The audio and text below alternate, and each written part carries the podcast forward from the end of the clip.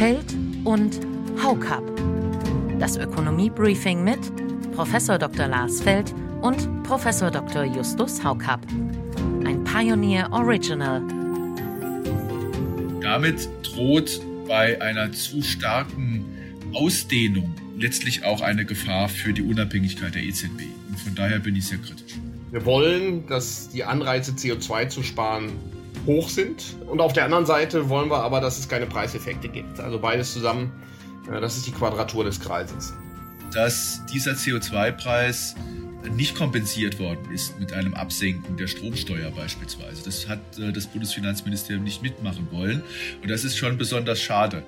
Ja, wir müssen doch sowieso jetzt mehrere Fliegen mit einer Klappe schlagen. Machen wir es doch so. Jeder, der sich impfen lässt, kriegt seine Stromrechnung bezahlt. Naja, da würde ich mit anderen Anreizen arbeiten.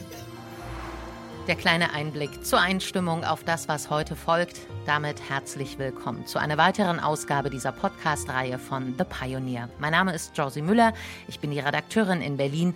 Mir zugeschaltet sind aus Freiburg Lars Feld und aus Düsseldorf Justus Haucap. Schönen guten Tag, liebe Hörerinnen und Hörer. Wir freuen uns, dass Sie dabei sind bei unserem Podcast Feld und Haucap und versuchen, Einsichten, Neuigkeiten aus der Welt der Ökonomie zu transportieren. Ja, einen wunderschönen guten Tag aus Freiburg, liebe Zuhörerinnen und Zuhörer. Ich äh, grüße aus der Toskana Deutschlands, die so verregnet ist wie Norddeutschland gegenwärtig. Ja, heute wollen wir über äh, Klimawandel bzw. äh, Klimaschutz reden und ökonomische Instrumente zum Klimaschutz und was die Europäische Union äh, vorhat, aber sicherlich auch darüber hinaus. Das wird das eine Thema sein. Und ich glaube, wir kommen nicht dran vorbei, auch endlich mal über Fußball zu reden. Ja, das finde ich genau richtig vor dem E M Finale, ähm, dem Denkwürdigen, wenn der Fußball angeblich nach Hause kommt, über Fußball zu reden. Aber ich finde es auch wichtig, dass wir das Thema äh, Klimakrise, Klimaschutz ansprechen. Dann lassen Sie mich doch direkt den Begriff Klimakrise aufgreifen, Herr Feld. Es wird ja schon darüber gestritten. Ist das nun schon eine handfeste, reale Krise, die den Wandel von heute auf morgen um jeden Preis verlangt oder eben nicht? Oder es enthält viele unterschiedliche Elemente, die man ansprechen muss. Also erstens, ich bin insgesamt mit dem Begriff Krise vorsichtig. Ich kann das Krisenphänomen anwenden bei besonders schweren wirtschaftlichen Einbrüchen. Das ist die rein ökonomische Sicht sozusagen. Und äh, finde schon auch, dass wir das in anderen Zusammenhängen wirklich verwenden sollten, wenn es sich um sehr, sehr schwierige Zustände handelt.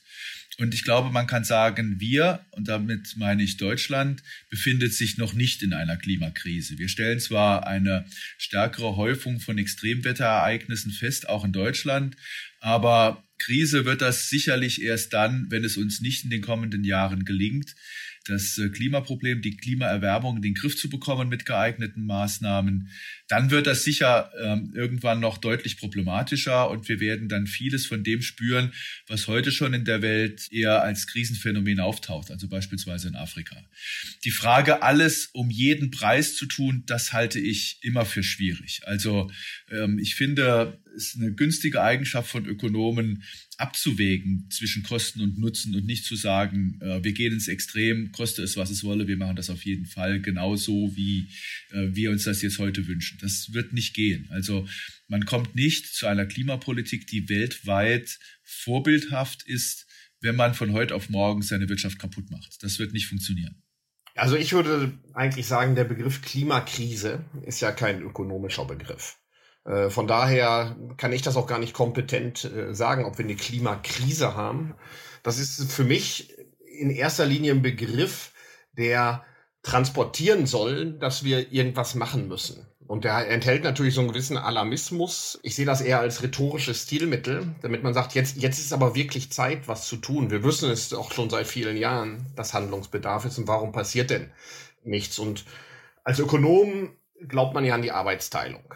Und von daher glaubt man auch an die Arbeitsteilung in der Wissenschaft. Und wenn die Klimaforscher oder die große Mehrheit der Klimaforscher sagt, es gibt diese und diese Szenarien äh, und es drohen wirklich äh, schlimme Zustände, sag ich mal, auf dem Planeten, wenn es nicht gelingt, die Treibhausgasemissionen drastisch zurückzufahren, dann bin ich nicht derjenige, der sagt, ich bin Ökonom, ich weiß es besser. Äh, sondern ich frage mich dann, okay, wie kann man das in den Griff bekommen? Mit welchen Instrumenten können wir da herangehen, äh, dieses Problem äh, zu lösen, sodass es auch wirksam ist, also effektiv, aber auch ressourcenschonend in dem Sinne, dass man sagt, das ist nicht teurer als notwendig. Also von daher, um jeden Preis, da gibt es wahrscheinlich kaum einen Ökonom, jedenfalls keinen ernsthaften Ökonom, der sagt, man muss etwas um jeden Preis tun, denn irgendwann ist der Preis immer zu hoch. Und vor allen Dingen muss es ja wirksam sein. Also wenn die Politik nicht effektiv ist, das heißt also, wenn der Nutzen null ist und der Preis hoch, dann ist es offensichtlich, dass es nicht sinnvoll ist. Nun sprechen Sie die gesamtwirtschaftlichen Kosten an, Herr Haucap, aber der Preis ist ja bereits hoch, wenn wir nur mal auf die Strompreise an sich schauen. Wie sind die denn schon jetzt überhaupt zu rechtfertigen, allein für die privaten Haushalte? Naja, ob die gerechtfertigt sind, das ist immer äh, eine Frage, die schwer zu beantworten ist. Äh, sie entstehen aber auf Märkten, äh, diese Preise. Und momentan haben wir tatsächlich sehr hohe Strompreise. Äh, die Strompreise sind so hoch wie seit äh, über zehn Jahren nicht mehr momentan. Das ist eine Situation, die äh, ist nicht nur auf Deutschland bezogen. Wir haben in ganz Europa hohe Strompreise momentan. Und in unterschiedlichem Ausmaß. Wir haben keinen europäischen Strombinnenmarkt äh, bisher. Das heißt, in Teilen etwa Schwedens sind die Preise noch deutlich niedriger als in Deutschland aktuell. Ähm, und das liegt an zwei Dingen momentan, warum die Preise so hoch sind. Das eine ist eben, die Preise für die C O zwei Emissionsrechte äh, sind äh, auch so hoch wie nie zuvor. Die sind äh, schon seit äh, fast zwei Monaten jetzt über fünfzig Euro. Das waren sie vorher nie. Aber das hatte man sich ja gewünscht, dass die C O zwei Preise nach oben gehen. Und ähm, von daher ist das ja die ganze Idee in gewisser Weise, dass man sagt, wir müssen C O zwei vernünftig einpreisen, damit die Anreize verstärkt werden, C O zwei zu reduzieren.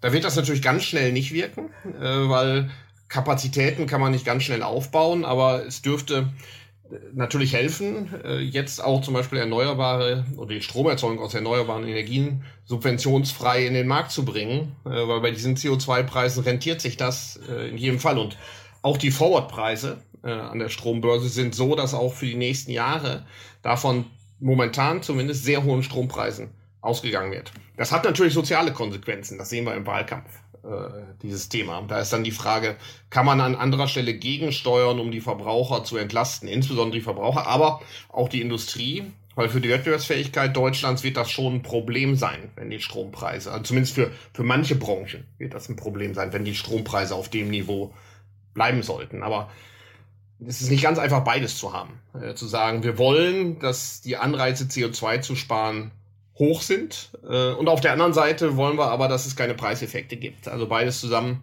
das ist die Quadratur des Kreises. Ja, lass uns das mal noch ein bisschen auseinanderdröseln, Justus, weil wir haben ja international auch entsprechende Entwicklungen beim Strompreis, aber wenn wir dann im Querschnitt vergleichen zwischen den Ländern, ist der Strompreis in Deutschland schon besonders hoch. Da spielen natürlich auch die staatlichen Eingriffe eine relativ große Rolle. Und die dividiert Lars Feld natürlich noch auseinander, was da alles beim Strom zusammenkommt, wie die Kosten für Industrie und Verbraucher gesenkt werden können, obwohl zugleich der Anreiz gesetzt werden muss, den Verbrauch zu reduzieren. Dieses Dilemmas nimmt sich dann Justus Haucap an. Ganz am Ende rollt dann kurz der Fußball durchs Bild, sportökonomisch, aber auch ein bisschen emotional. In ganzer Länge hören Sie diese Ausgabe als Teil unserer Pioneer-Familie. Nur mit Ihrer Unterstützung können wir werbefreien, unabhängigen Journalismus bieten. Alle Infos finden Sie auf the pioneer punkt de. Wir würden uns freuen, wenn Sie mit an Bord kommen. Feld und Haucap. Das Ökonomie-Briefing mit Lars Feld und Justus Haucap. Ein Pioneer Original.